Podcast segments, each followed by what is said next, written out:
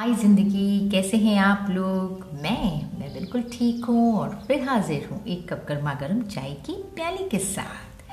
कैसी रही दिवाली? दिवाली बोलो तो बस, रोशनाई, दिए, मिठाइयाँ, रिश्तेदार, दोस्त, हँसी, ताश, घूमना, फिरना, खूब एंजॉय करना। किसी ने मुझसे कहा, एक वाक्य में बताइए। दिवाली मतलब क्या? मैंने कहीं पढ़ा, कच्ची मिट्टी के पक्के दिए इस दीपावली। सोचिए इसके बारे में। कच्ची मिट्टी के पक्के दिए।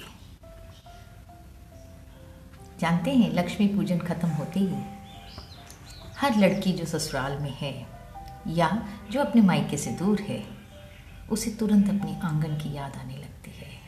खेल याद आने लगता है, माँ याद आने लगती है।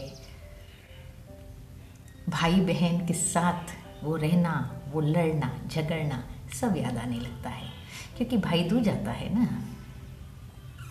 क्या करे? रिश्तों से ही त्यौहार बनते हैं, सही है ना? फिर कहूँ, रिश्तों से ही त्यौहार बनते हैं, रिश्ते नहीं तो त्यौहार नहीं। जानते मैंने कहीं पढ़ा।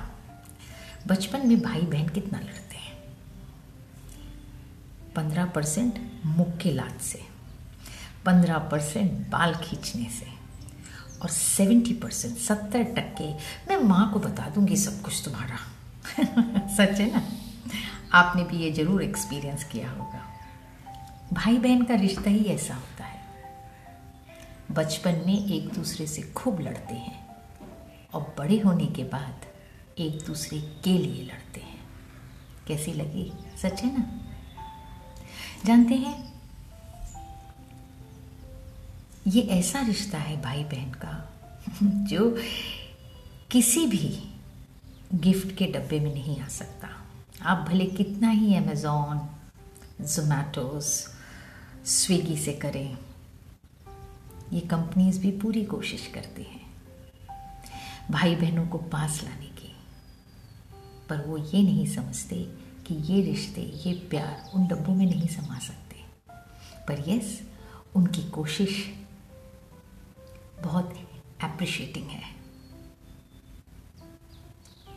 आज इस पॉडकास्ट के ज़रिए मैं अपने भाई को भी एक वेरी हैप्पी भैया दूज कह रही हूँ।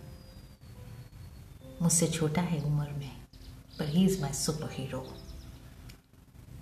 He knows why I am saying this. Always there for him.